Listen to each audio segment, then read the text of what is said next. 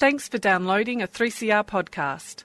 3CR is an independent community radio station based in Melbourne, Australia. We need your financial support to keep going. Go to www.3cr.org.au for more information and to donate online. Now stay tuned for your 3CR podcast.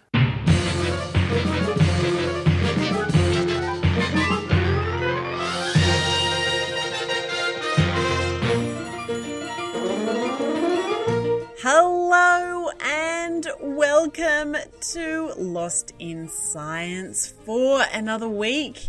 We are rapidly, we're in December and we are, you know, rapidly um, heading towards Christmas, but hey, you need a little bit more science before Christmas. Um, you know, before we wrap 2023, uh, you need a little bit more science in your life, I think. And we're here to give it to you. My name is Claire, and with me this week, I have Kat and Chris. Hello to the both of you. Hello.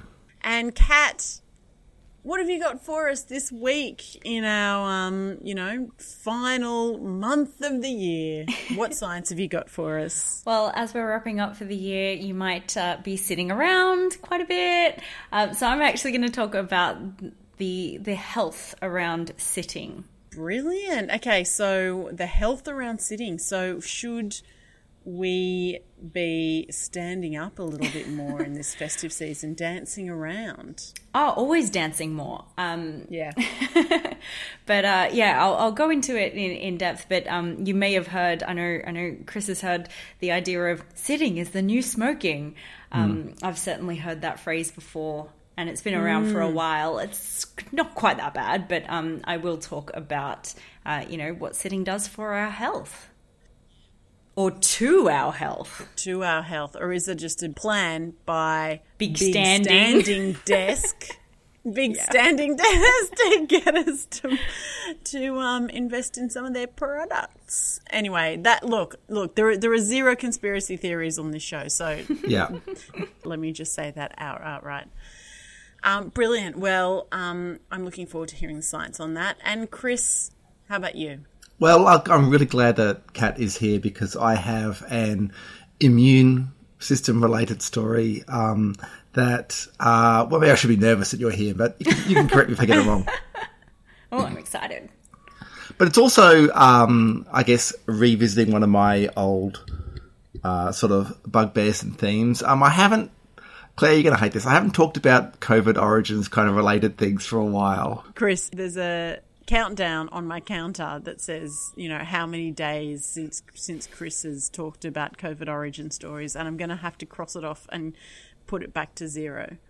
Well, it's look, it's not it's not as bad as my other ones, Claire. I'll just, I'll just say that now. That's more of a segue, really, in some ways, because like I think whether whatever theory you want about the actual origin of the SARS-CoV-2 virus, you know, eventually you end up at a bat.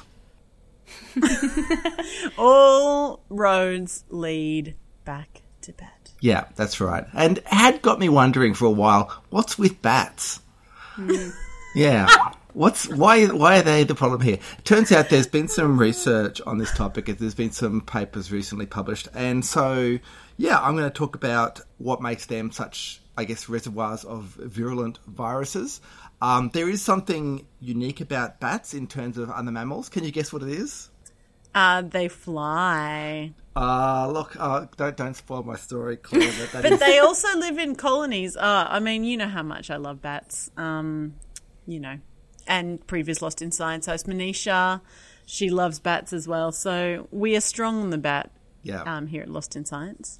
But yes, the, the flying is a big part of the puzzle. Let's be put that. But yes, so like I said, I've got some, some new research on this topic, um, and it comes with a surprise finding about another type of mammal that could also give us deadly diseases. Um, I won't I won't spoil that for you now, but you can have fun guessing until I reveal. Spoiler alert. Well, um, get your guesses in, everyone, and uh, on with the show.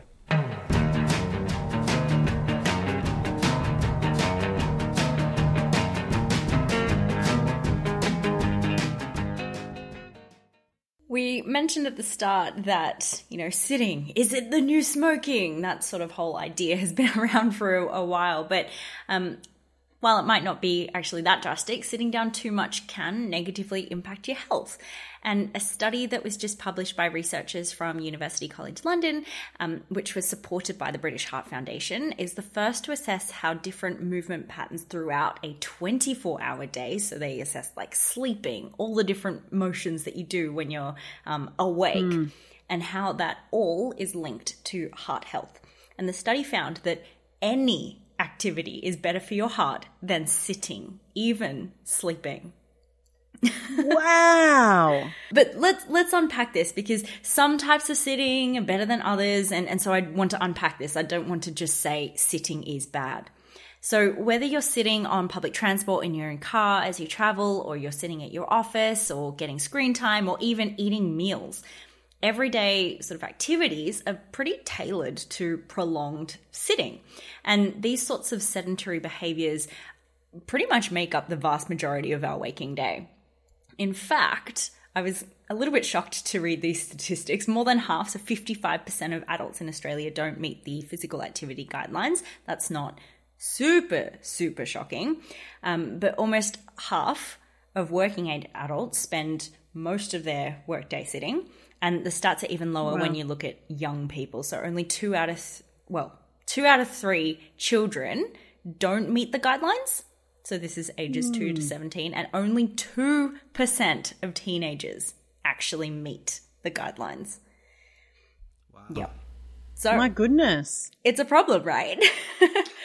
So, do what are the guidelines? Is this like the thirty minutes of exercise a day, that sort of thing? Yeah, well, it, it does depend on if you're looking at moderate or intense.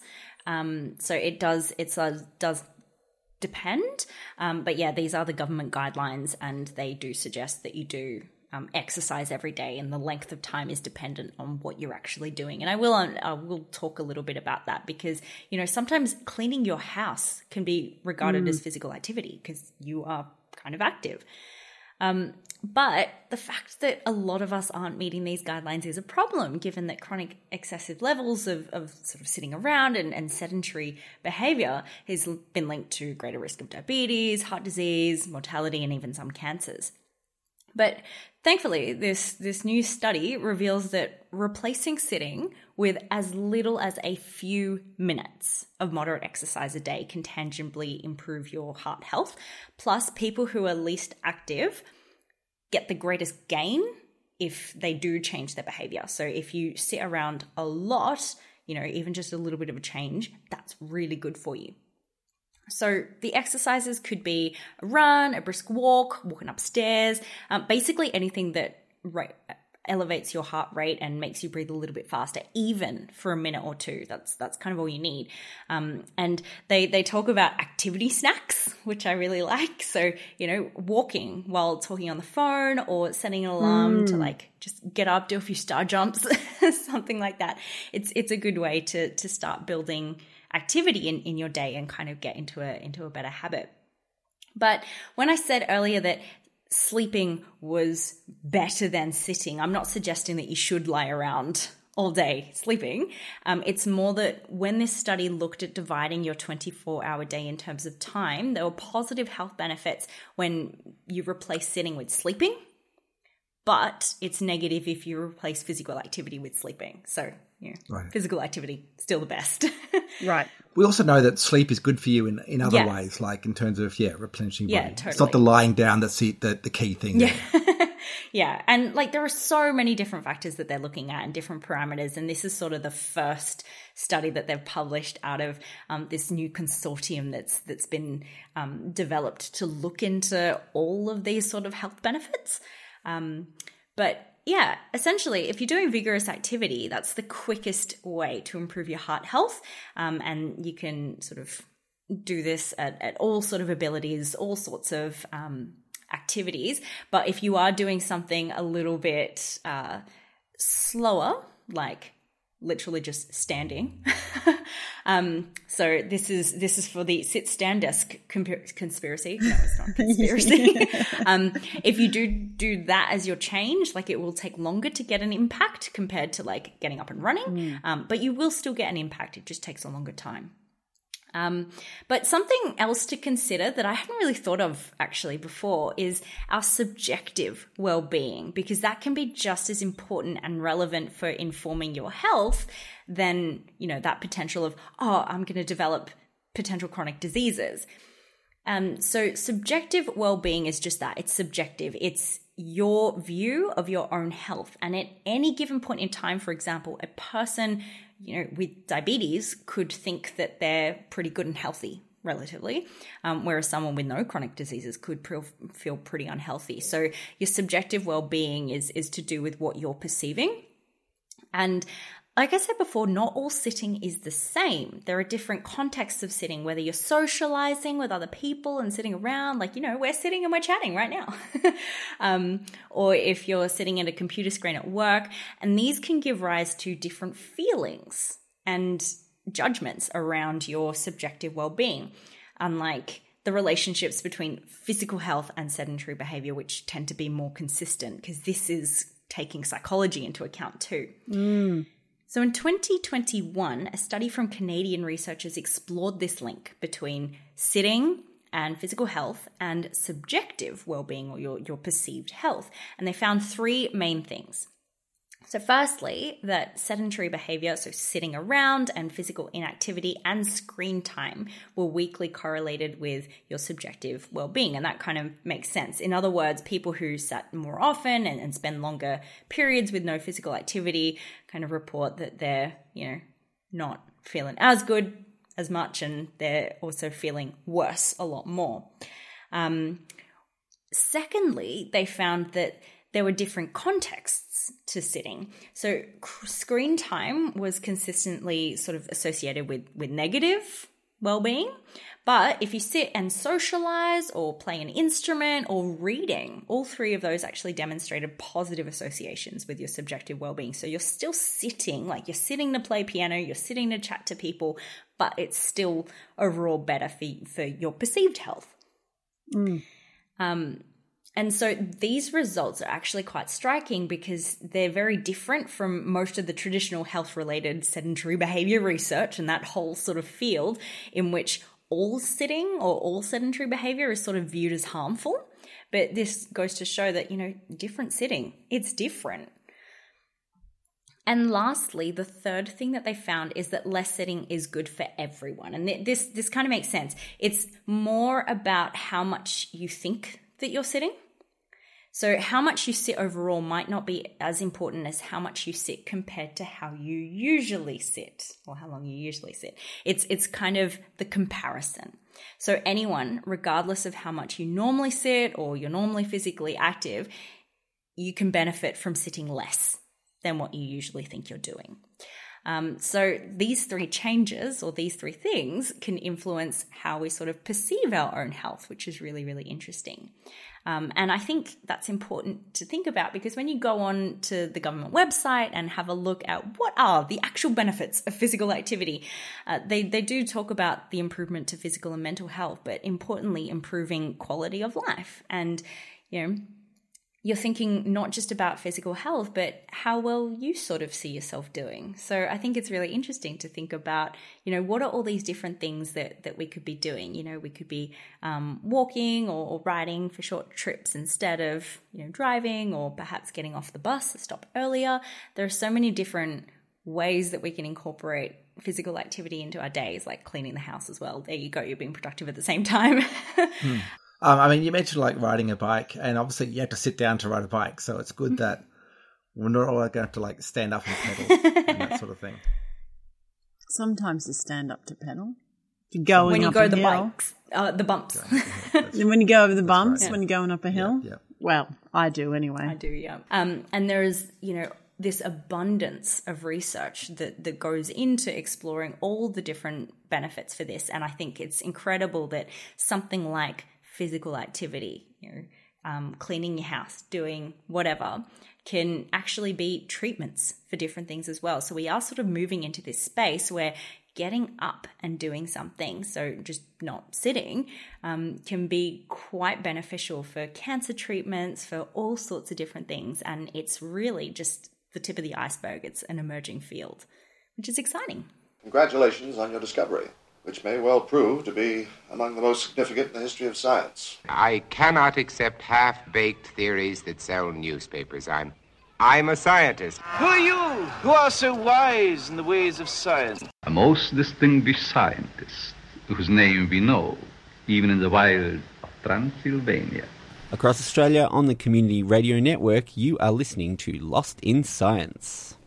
All right, yes, you're listening to Lost in Science, and my name is Chris, and I'm talking, as I said in the introduction, about the high virulence of bat borne zoonoses uh, uh, zoonosis being a disease that comes from an animal. You're you're you're telling us in real plain English there, aren't you? You're talking about why bats get diseases, right? Yeah, exactly, exactly. Well, no, I'm yeah. talking about why their why their um, diseases that they spread to us are mm. so virulent. Uh, oh, so this is what we're right. talking about because um, they they are now. Um, before we get into that, I should we should explain though what we mean when we say virulent. To which I'll throw over to our resident immunologist. Kat, well, can you explain virulence? Oh well, it's it's really how much it impacts us or the bats or whoever you're talking about, right? yeah, yeah. So virulence is like the severity of the yeah. disease, really. Like how um, harmful it is, I guess. Yeah, like so when we talk about it can be confusing because when we talk about say um, you know a meme going viral or something, you know we think about you know, the virus metaphor it's spreading quickly, but virulence is not about the spreading; it's about yeah how harmful the actual virus is. Transmissibility or is transmission is how much it spreads. So they're two different things. It's important to remember that. So we're talking mostly on the, the virulence because bat viruses do tend to be more virulent than those from many other animals. Now, I'm not just talking about the big one here, COVID 19, the SARS CoV 2 uh, coronavirus, because that one actually is a bit of a, it's a bit different. It actually is quite low virulence. So it's got a mortality rate of about 1%, I think, is its kind of uh, normal fatality rate. Um, but it's also highly transmissible it's why it's quite different. So it's got a low virulence, but it's high transmissibility, which makes it good potential for a pandemic. And they, they tend seen. to be like that, right? Like the higher virulence ones can have lower transmissibility, like they're not spread as quickly, whereas the the you know less harmful ones can spread. Yeah, yeah, it seems to be seems to be a trade off, and like one yeah. of the obvious reasons for that is that if you kill off your host too quickly, then you can't be um, transmitted. Mm. Um, so there is a kind of balance. But yeah, there are a lot of other viruses that have come from bats. Um, there was the original SARS. Um, there is MERS, which is the Middle Eastern Respiratory Syndrome, um, which is very high fatality rate. There is Ebola, is believed to have come from a bat. Mm. And then there's things like, uh, you might remember locally, perhaps more of a, a 1990s story, we had things like the lyssavirus and the Hendra mm. virus, which mm-hmm. came from flying foxes. Um, basically, yeah, people these viruses passed to people. They didn't spread from person to person, but people got these viruses from bats off. I think from via horses in one case. Horses, yeah, yeah. and yeah, I do remember that. Yeah. Very high, like pretty much, I think, hundred percent, just about, or really, really high fatality rate. These are very um, dangerous viruses. Mm. So it does raise a question: What is special about about bats? And yes, as we discussed at the beginning, it's a lot of it is to do with the flying. So flying is is a fairly unique thing. I mean, it's hard to be to uh, not use something really obvious there, but um, so flying. Look, it's a very active thing. I mean, we talk about sitting, Kat. I mean, try flying um, you want physical activity. It puts a lot of stress on an animal. So, uh, like, so humans at our when we do our maximum kind of level of exercise, we can basically pretty much double our metabolic rate um, by you know the extreme forms of exercise. Bats, when they fly, they it goes up to about fifteen times their resting metabolic rate. So wow, it's a big thing flying, and puts a lot. You imagine puts a lot of stress on the body, but bats have evolved to be quite resistant to the stress that this puts on the body. They are remarkably long lived for um, considering what they go through. Um, and, you know, you can generally look at, you know, how an animal's body weight to kind of see how long it will live. Bats are, are very long lived for their body weight. They're one of the longest lived animals by body weight. So they're doing something. They're doing something special, and I will get back to that that comparison of longevity. That is quite important in this story. Um, so yeah, so they they are quite resistant to the stress of flying, and this is seems to have to evolve some kind of other ways of dealing with infections and those sort of things. So for one thing, um, they are very resistant to inflammation, and this is one, I guess, perhaps one of the keys to being able to you know deal with the stress of flying is they're very resistant to inflammation. Um, they don't have the big response that we might have, which is one of the things that when you get a virus actually makes you feel sick. You know, it's the fever, it's the body aches and pains, those sort of things. And often it's that immune response is what does a lot of the damage. Um, but to help them get around this, bats also have a active antiviral response in their immune system. So it's basically, you know, when we get a virus into their body, our immune system jumps into action. It sends out antiviral things to attack the virus. Um, in bats, the system is on all the time. Basically, it's always uh, attacking viruses, so it's always ready for the infection. So what seems to happen is essentially you have um, they they have lots of viruses, but the antivirals keep the virus at low levels. Um, and the bats are able to tolerate these low level infections for a long time without making them sick, which is a perfect thing for basically breeding viruses within a bat's system and also um, breeding viruses that are really good at reproducing under these kind of stressful conditions. So yeah, that seems to be the key. Now, a lot of this work was done by um, Cara Brook and her team at the University of Chicago, and they published a new paper in September this year to try to calculate what this kind of physiology means for um, the virulence of bat viruses and comparing them to other mammals and look at how this kind of these kind of calculations would work, like comparing different kind of orders of mammals.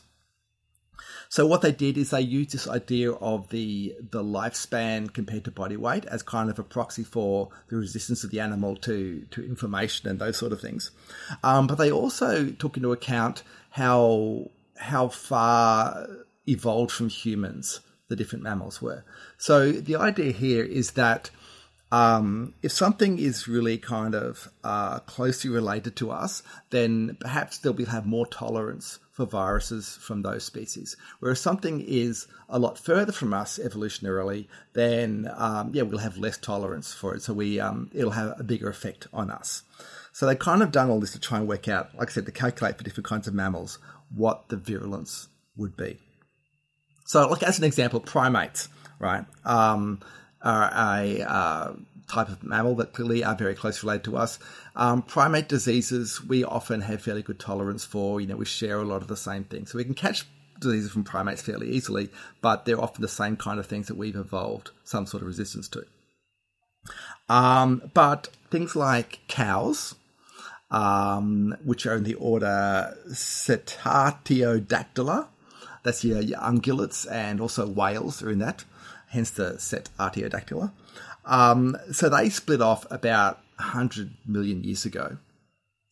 Um, so they are, so yeah, they, we have less tolerance for viruses that would come from, from something like that. But fortunately, those animals are, happen to be very short lived for their body weight. They're very large animals, um, but they also tend to be comparatively short lived compared to body weight. So their viruses, as a result, aren't that virulent to us. And when we have viruses that have kind of evolved in those species, they don't tend to hurt humans too badly because they come from an animal that perhaps has less tolerance itself for the viruses. It's um, it's interesting. I guess it's also just luck as well, right? Because if you think about, you know, what's a what's a terrible virus that that humans have, HIV, right? And that comes from primates. So yeah, yeah, that's true. That's true. Yeah. Um, but that brings us to our friends, the bats, who have they're basically a similar kind of evolutionary distance as your your cows, your ungulates, um, but they have these special immune systems um, which basically means that their viruses, the perfect combination to make their viruses more dangerous to us. Mm. It's a it's a pretty kind of um, simple situation. But like I said, they compared this with a lot of other different kind of mammals, and there was another type of mammal that, from their calculations, is predicted to have the most virulent viruses. Um, this is another long-lived type of animal for its body weight, um, but they're quite a they're much further distance from us. About 300 million years ago, they would have um, diverged. Can you guess what this might be? This this particular type of mammal? Ooh, I don't know. Was it is is it a rat? I'm talking 300 million years ago, so think further oh. distant than that. The woolly mammoth. I don't know. um, I told you it would be a surprise. It is the monotremes. Oh wow! So yeah, they like I said, they they um they are very long distance from, in evolutionary terms. They also are very long lived for their body weight. Um, this paper they also look at things like the the level of neutrophils circulating in their bloodstream. Uh, neutrophils are a type of immune cell, isn't that right, Kat? Yeah, I think of them like Spider Man. They they go around shooting out sticky webs to go catch bacteria and viruses and things. Yeah, so the species of monotremes that have been tested for neutrophils do have high levels of, of neutrophils. So yeah, apparently monotremes, they had the highest candidate for virulent viruses. But I did a bit of reading. There doesn't seem to be any diseases caught from monotremes. Um, and in fact, they don't, there's not a lot of viruses that affect monotremes that have been classified, I suppose. Um, so yeah, I'm not saying that we should be afraid of platypuses and echidnas. Just saying the potential is there. Well, that's and just another reason to leave them alone and give well, them yeah. the respect that they deserve, isn't it? Yeah, well, actually, that's, that's a really good point. Um, so, some of the bat research showed that, um, like, obviously, if you've got things like, you know, when we encroach on their habitat, we are more likely to come into contact with them. I mean, that's pretty clear, particularly with things like bats. But um, the research has shown that they tend to shed more viruses when they're stressed, when they're under stress situations. I mean, that can be like, say, during mating season, that sort of thing. But it's also when they're, yeah, when their habitat is being destroyed, when they've got food shortages, those sort of things. So, yeah, if we the, the best strategy is to leave them alone, to not come into contact, get get um, viruses from these creatures, but also put them under the stressful situations that will lead them to spread the viruses more. So yeah, I'm saying we should look after and leave the bats alone, but also the platypuses and the echidnas. Which again, I'm not saying they're a threat; they are a long way from us in evolutionary terms. It is hard for their viruses to jump to humans, but if they did, we would have to watch out. Um, so yeah, don't go disturbing platypuses just in case, I guess. And that's it for another episode of Lost in Science. Lost in Science is recorded for 3CR in Melbourne on the lands of the Wurundjeri people of the Kulin Nation, and it airs across Australia on the Community Radio Network with the support of the Community Broadcasting Foundation. We would love you to get in touch with us. You can email us at lostinsci at gmail.com or you can find us on Facebook, we're Lost in Science on 3CR, or on Twitter, where we're at Lost in Science 1. You can find us on your favourite podcast app, where if you get the chance, please give us a good rating and review, as that will raise us up in the search rankings so other people can find the science or you can listen to us however you listen to us now, where the same time every week, Claire, Stu, and Chris get Lost in Science!